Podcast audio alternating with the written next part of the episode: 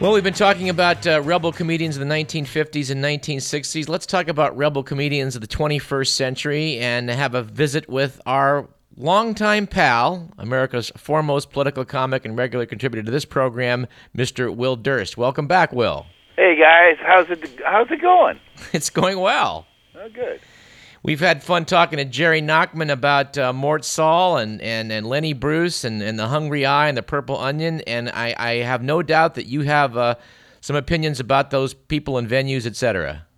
Well, I think a lot of people say that uh, my style reminds them a little bit of George Carlin and uh, I think instead of uh, uh, an Italian Brooklyn guy or an Irish Brooklyn guy, you know, uh, uh, kind of a German, Polish, Midwestern guy, we both kind of channeled through Lenny Bruce, and I think that's why.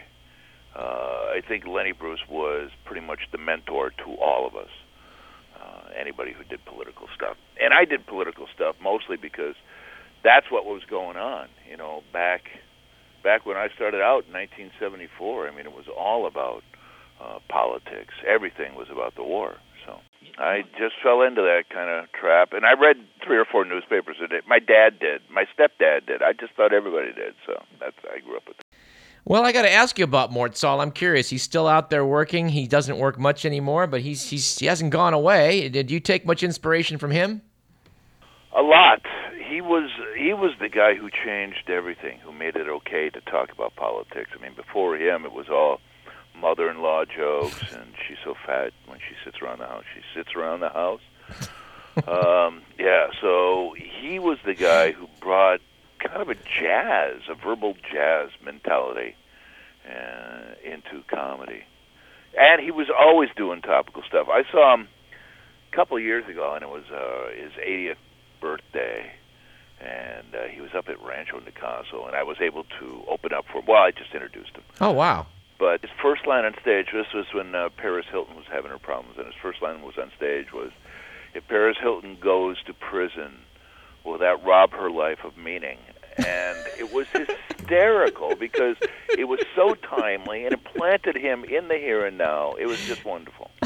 you uh, you you operate out of San Francisco, and of course those legendary venues are probably not not so far from you know where you operate these days. Did you ever have a chance to go see some of these guys back in the old days? I've seen Mort Sahl uh, maybe ten, twenty times. I've seen him a lot, but uh, I never I didn't get out to San Francisco till 1980, and by that time the hungry i had been sold and turned into a strip club and uh, although I've worked the Purple Onion because the Purple Onion has reopened. That's a great club. And if you look at the '60s, all all the albums of of the comics were all uh, uh, recorded at the Purple Onion, and uh, you know it seats like 75 people. I mean, it's a tiny subterranean space. It's just gorgeous. Well, I remember my parents growing up. I forget which one he operated. And they went to go see Lenny Bruce in the early '60s. And I always thought that was very cool because he was attracting national headlines uh, even then for being controversial. I wonder where they saw him. I don't know which one it was. I I, I don't know. Because there was Ann's 440. There were there were a bunch of clubs down there. Do you have any stories about some of those owners like Enrico Banducci and those guys? Did you ever cross paths with those guys? Oh, I met Enrico a couple of times. Yeah, and uh, never got to perform at Enrico's place. I, I saw uh, Mort Sahl there. Uh, Enrico was uh, having problems and uh, financial problems, and Mort Sahl did a week, and it was a lot of fun. I did. I watched it for a couple of days, and then I saw uh, a couple of other acts there, and I got to speak to him a couple of times, and he just had, he had wonderful stories. The fact that uh, Joe Kennedy went after Mort Sahl after Jack got elected, right? he went after all the club owners and said, "Don't hire this kid." And and Enrico Banducci said, "Are you crazy? He put me on the map." Then suddenly, from out of nowhere, Enrico Banducci had tax problems just wow. because he wouldn't not hire Mort Sahl. San Francisco has always had a love affair with stand-up comedy, so that was one of the reasons that I came out here. We asked Jerry Nachman. His book is filled with you know all, all, all the you know most of the important people from the 50s and 60s. Um, people like you know uh, Mike Nichols, Elaine May. Is, are there any people that you, your favorites among among that crowd? Uh, Shelley Berman, who I always thought was underrated. I I still like Jackie Mason. I still he he he still to this day makes me laugh. and Mort Sahl, uh, Ronnie Schell, I've run into him a lot. He was one of the the mainstays uh, of San Francisco. He's a native. He grew up in Richmond and uh, went to San Francisco State, and he still does uh, benefits for San Francisco State. So I got to work with him a couple, um, I think a couple months ago, the end of February. You know, I've always I've always been curious about Ronnie Schell because remember when he was on, uh, he'd make he'd show up on television. My mom and dad thought, oh, that's that's Ronnie Schell, local boy makes good. But the only time I remember seeing him was on the Gomer Pyle show, where he didn't exactly shine. Yeah, he was on the Gomer Pyle show. He was also on uh, the Marlo Thomas That Girl show. he played her agent.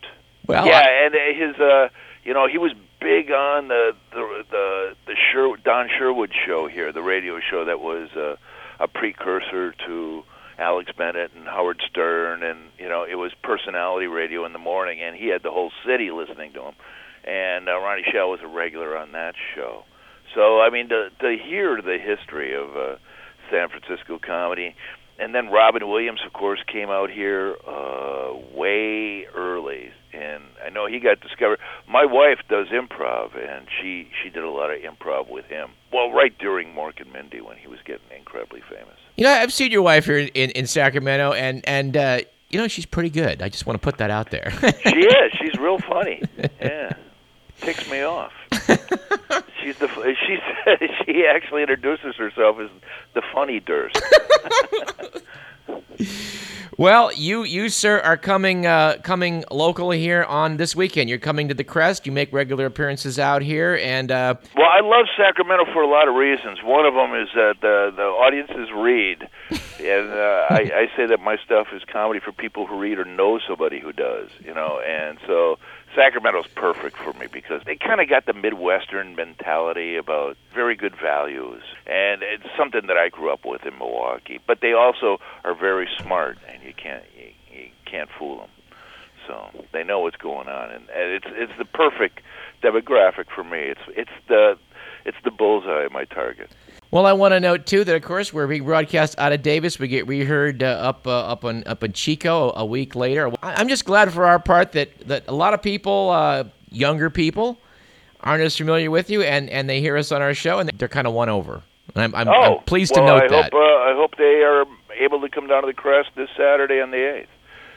And and you're calling yourself the lieutenant governor of uh, what is it? The lieutenant governor from the state of confusion, and I have many constituents. See, I don't want to be the real governor. I, I can't. Yeah, you can't govern these days. So. All right. Well, Yeah. what, what what time's the show? Just I out of Eight o'clock. eight o'clock. The Crest. Eight right. o'clock and thecrest.com. Well, we'll we'll be there and say hello. And anybody else sharing the stage with you, we should know about, or Yes, yes. Keith Jensen's going to be out there, so uh, he's he's going to be opening up for me.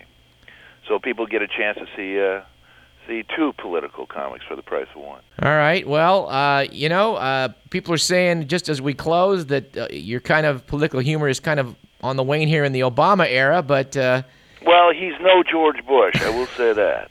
Because no matter what you thought of Bush, for political comedy, man, he was pure gold. He was like a Reagan and Quayle headed kid. But uh, Obama, every every week there's another page turned, and most of the pages seem to indicate that people are still not comfortable with the fact that the country's being governed by a black guy living in public housing. the inimitable Will Durst. We're pl- pleased that you came back here, and and let's uh, you know let's keep you on here every week like we do, and uh, we'll see you on Saturday. I appreciate it, Doug. You stay out of trouble, man. All right, Will.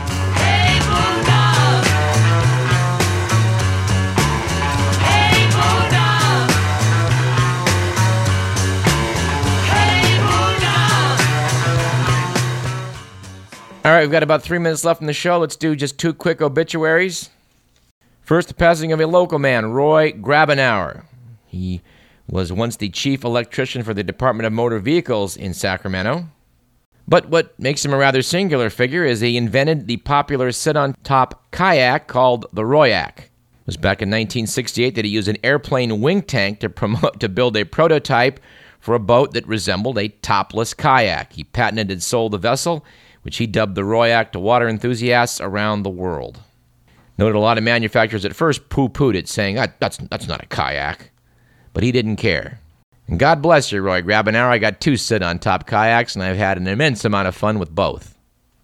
And if you knew Roy Grabenour at all, I'd like to note there'll be a celebration of his life from 1 to 4 p.m. May 15th at Orangevale Community Center.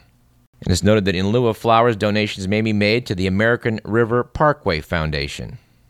Without a doubt, the American River Parkway is one of the great treasures of our local area. Speaking of rivers, we have a villain to note the passing of. Well, villain in quotes, but Floyd Dominy, a man we mentioned a few weeks back when we were talking about the water controversy in California. Floyd Dominy died on April 20th at age 100. He was a commissioner of the Bureau of Reclamation from 1959 to 1969 and believed that a good river was a damned river. Naturally, he was lauded by a representative of the Metropolitan Water District of Southern California who said he was a legend.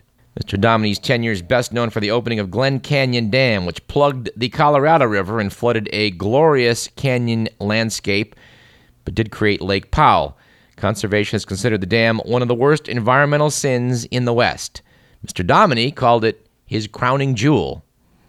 We do have to keep in mind in the future that, you know, if we're planning to get a lot of uh, power from water resources, this does involve damming up canyons. Not that there's a great deal of room to expand in this area, because you know we've pretty much dammed all the good canyons. And a final item of the day, we note a picture in the Sacramento Bee last Sunday. After 10 years of fieldwork, Dr. Robert Derlet, former director of UC Davis Medical Center, was assessing data about the negative impact of cattle grazing in the Sierra. Tom Knudson had a recent article in the Bee about how cattle waste has been fouling Sierra streams. Prompted a letter from Michael Stark, who noted that I found Ann Yost's self-serving contention the Forest Service is doing a good job managing cattle, and that quote there is filtering before any of the fecal matter gets into the water unquote to be utterly divorced from reality and symptomatic of someone who has little interest in actually leaving her desk to observe the ruinous consequences of her agency's policies on the land it's charged with protecting. Let's add Tom Knudson and uh, Dr. Derlet to our list of uh, desired guests. Actually, Bob Derlet told me years ago he'd come on this program. It's me who has failed to follow up, so I'll, I'll see if I can't do better.